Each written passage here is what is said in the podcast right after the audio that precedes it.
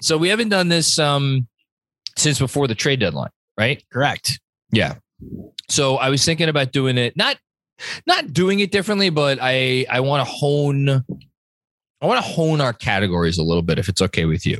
Sure. In what way? Or, or hone our, our tiers, I should say. So we've been doing, like, you know, sometimes we have six tiers, sometimes we might have seven tiers, sometimes I want to, and I'm gonna we're gonna I might I, I'm thinking about it. I might want to switch it up again before next time when we do our final ones before going into the playoffs. But I'm thinking about basically, okay, what's happened in the season already has happened. It, what's done is done.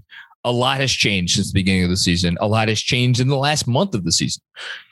And I think we are at the point now where we can begin to say, okay, who are our contenders? Who are our pretenders?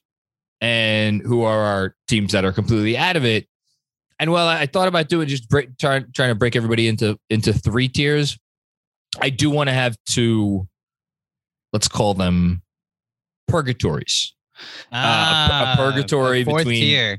Uh, well, no, two. One between our contenders and pretenders, and one between our pretenders and our. Can we think of a name for that r- rhymes with contender and pretender? Uh, offenders. Offenders. Wow. Offenders. There you go. That rhymes yeah. enough. There you go. I, I like Offender it. Rhymes with pretender and contender. Uh, enough. It, it rhymes enough with it. Yeah. You have to have the, like, pretender, the T comes into play where it has to rhyme, but. Contender, contender. Of, uh, it's okay. It, you know it, it, like, it rhymes enough. Yes. I, I, it rhymes enough where the ender is where we're going with this. We, I digress. I like the tiers you've come up with. I think I was going to ask you this before we started. I feel like we've actually struggled with what the definition of the power rankings are for most well, of this year. That's exactly why I thought of this. So it's good that you, you did think of it. And I went ahead and did a, a thirty of my own for once. Now I'm not going to, yeah. I'm not going to like interject on like, here's your one, my one. It's, we're not going to do it that way. I just wanted to see what mine would look like. Okay. And I think the point in the season that we're at right now is more of a, we've had a big enough sample size and we've seen what rosters now look like. And it's more of, we, we can now get to the point of like game, game sevens, who's the most likely to win, like the last game of the season is more where yeah. I went with this. Like, this is now a championship power ranking based off of what you've done so far, what your roster looks like, this, the injury health of your team, which is where, like, there's one obvious one whose roster has changed significantly that the Knicks may be playing tonight that should rank really high, but yeah. they may not necessarily be number one for me and pr- might be for you. The point is, I think we're at the point in the season where your power rankings can reflect who's going to win the championship. If not them, here's number two. If not them, here's number three, and so on and so forth. And yes, completely agree with that. I, I the one thing I will say, and this was really the impetus towards creating the uh, the, the purgatory tiers. Mm-hmm. Um, so I'm now I'm trying to think of a word, uh, and yet another word that rhymes that rhymes for instead of purgatory. I'll keep dwelling on that um, because I I think that there are there are teams out there, and this more applies to the between like the contenders and pretenders than than the other part, but who right now you like based on the season that they've had and based on how they're playing right now, you cannot in good conscience put them in the top tier. But I want to keep them there because basically in my mind, if you are not in that second tier, that, that first purgatory tier, I don't believe you could win the championship. And I don't believe there's anything that could happen that could like get you there. So um, I do want to have that little extra space to have that discussion about those teams. With all that being said, um, I think you already gave away the, the opening. You said, mm-hmm. who, you said who my top team is. I, I figured you were going to put Philly. You hinted at it in in the pod with Jeremy that what your who your new favorite is. And I'm curious what your thoughts are. Well, my thoughts on I mean, look, uh, they haven't played a whole lot of games with this unit. And quite frankly, I don't Two. even think it matters too much with mm-hmm. with what they do from now until the end of the regular season. I don't see a team out there that can beat this version of the Sixers if this version of the Sixers is healthy. A and properly motivated. I have zero questions about their motivation based on based purely on the fact that, like, when Harden first gets someplace, he's going to like, he's going to give it his all. Like, this is where he wanted to go. Um, he's back with his guy with, with Daryl Morey. He gets to play now with Joel Embiid, who is, you could argue, his ideal partner in crime. Um, and the only question is injury. And listen, Joel Embiid is, is, is not hurt right now. And I don't think there's any reason for me to sit here and be like, well, I can't put them number one because Joel Embiid could fall awkwardly like he did against the Knicks the other day. And maybe one time he, he doesn't get up. That's not enough of a reason for me. And I don't see any team that I can in good conscience be like, no, I like that team over the Sixers in a seven game series. I just don't see the team. Um, And the only team that I can, and the best argument that I come up with for a team, if said team is fully healthy, um, no, nah, I won't go there yet. No, because that's not even true. I, I really, I just don't see an obvious team. I don't see an obvious team. So they're my number one. So here's where I go rogue here and do something that is very off brand. Yeah, I've built a couple brands on these Patreon pods, right? You have. Very, very pro Warriors, you know, yeah. Very pro Klay Thompson. Uh, very anti Miami Heat. Yeah. And right now I have the Miami Heat as my number one team in the power rankings is where I would, I, they're a team I actually think could put a fight up against the Sixers in a seven game series, you know? Uh, here's my issue with that. I okay. think when, when push comes to shove, and, and God, how many, how many talking sports heads have said what I'm about to say over the course of, I don't know how many decades, but like last five minutes of a close game, you need a guy who's going to get you a shot. Mm-hmm. And to me, the Sixers have two of the best or get you a bucket.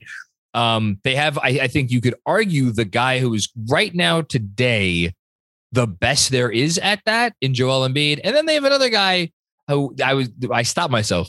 I was like, they have two of the top five. Well, if you go back through James Harden's playoff history, they don't have two of the top five. No, they, they like, don't. No, they don't. James Harden has not exactly had an illustrious history of, of uh, coming up big with big moments or big buckets in big moments. That said, this may be crazy of me. I am still willing to give him the benefit of the doubt where that is concerned, purely because we have never seen him with a guy as good as Joel Embiid other than last season with Durant, and he was not fully healthy. So if, again, if Harden is healthy, I'm still going to give the Sixers the edge in that category. I, I get why you're doing it. And I don't like, it's not a crazy take after the first two games we've seen them play in. I just like Benji pointed this out in one of the threads he put, he, it wasn't an official Knicks film thread, but he just rewatched the, the Sixers game after all of us.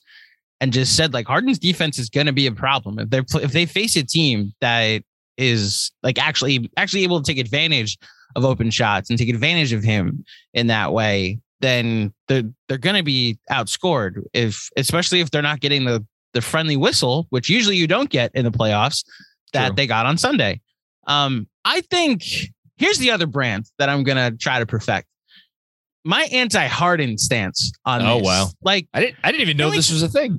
Well, just like, are we just going to ignore what the past five seasons in the postseason has been? Or just like really since O K C, he had as a sixth man against the Spurs.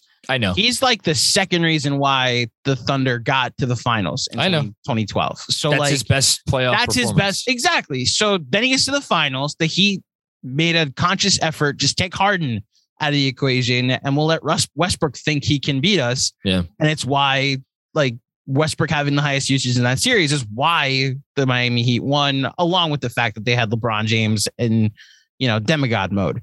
Um, since then, like, since going to Houston, you have a game six where he took himself out of the game against the Clippers, and they came back with Jason Terry, Dwight Howard, Josh Smith, and Corey Brewer while James Harden was on the bench. And that's why they won the series. They go on to get swept by the by the Warriors. The next year, he wins one playoff game as an eighth seed, a season he was relatively healthy, the falling out with, yeah. with Dwight Howard. Then the first year of D'Antoni, he's going neck and neck with the Spurs in an overtime, has a chance to win, gets blocked by thirty-eight-year-old Manu Ginobili, and then scores eight points in game six at home to be eliminated.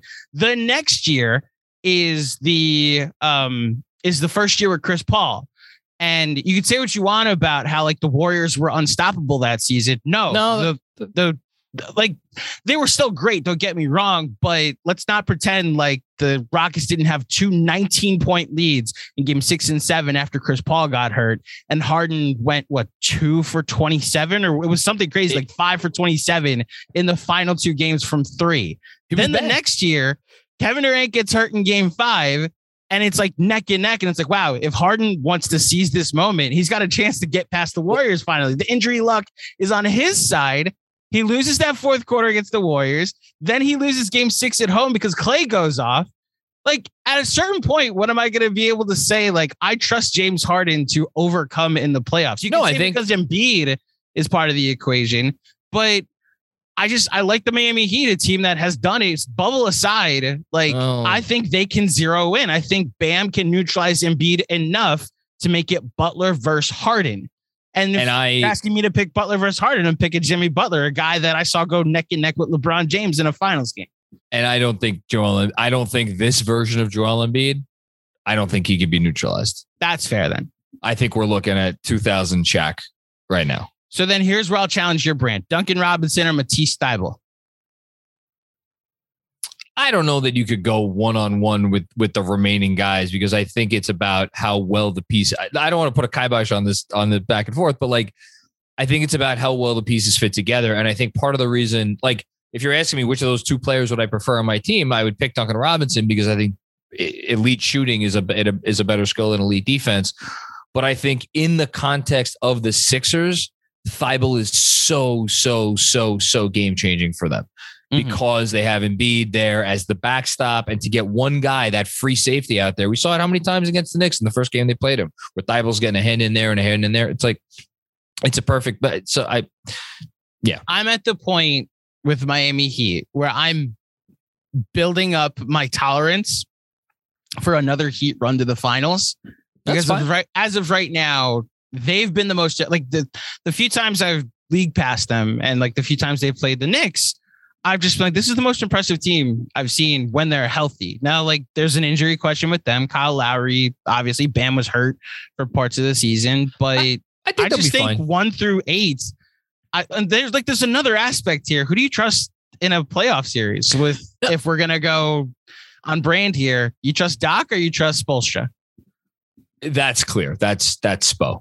So that's where I trust Spolstra to outcoach Doc Rivers. And maybe that's the edge for four three. It's wild. Look, I have the Sixers two right now. So it's not like I'm, yeah, I'm like I, that far off. I just think the Miami Heat have been the most impressive team over the last like three weeks, especially since Bam came back. And that's more what I'm judging this off of. I think considering the injuries that they've had and considering how many guys have missed games, I think the Miami Heat have been the second most impressive team this season to the Phoenix Suns, yes. who, by the way, until Chris Paul was injured, have, have had basically, well, no, that's not true because DeAndre Ayton was out, although I'm not as big a DeAndre Ayton guy as others. Um, still, so I'll tell you what, I'm going to, I will put, I, w- I don't know if I was going to put the Heat at number two. I will put the Heat at number two. So we have the same top two. Yes. Just different. Okay. Order. Yes. Just a different order. I think all of your arguments are valid. It would not shock me in the least if the Heat ended up in the conference finals. I'm not going to say it would shock me if they beat the Sixers. I would be surprised, though. And honestly, I'd be, I'd be surprised if the Heat won the championship. I think I would give the West, whoever comes out of the West, a better shot against the Heat than I would against a few other teams in the East. Fair.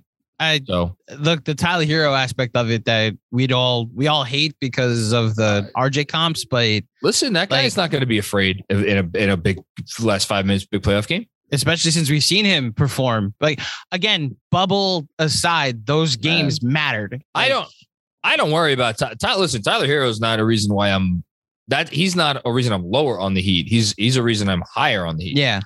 Um, again, I think he neutralizes Maxey in a series like that, where it's like, oh, we have this weapon off the bench, or we have this third guy that can really, you know, be important here. And God just, help him if, you know, if if Duncan Robinson decides, oh, I'm just gonna not miss threes for two games. I just, it's just not something that happens very often in N B A history, where a team that does not have a no doubt about it top, whatever, whatever the tier is at that time. I don't put Jimmy Butler in that tier. I put him just below that tier. And it's really rare that a guy with that a team without a guy in that tier can actually win the whole damn thing. And when it happens, it's like a two thousand four Pistons scenario, who, by the way, beat Shaq and Kobe, but like, That was not a good, that was a, quite frankly, it was not a good Lakers team. Like that, they were a flawed. That Lakers team was also waiting to spontaneously combust when yes. you read Jeff Pearl's you know. book. Yeah.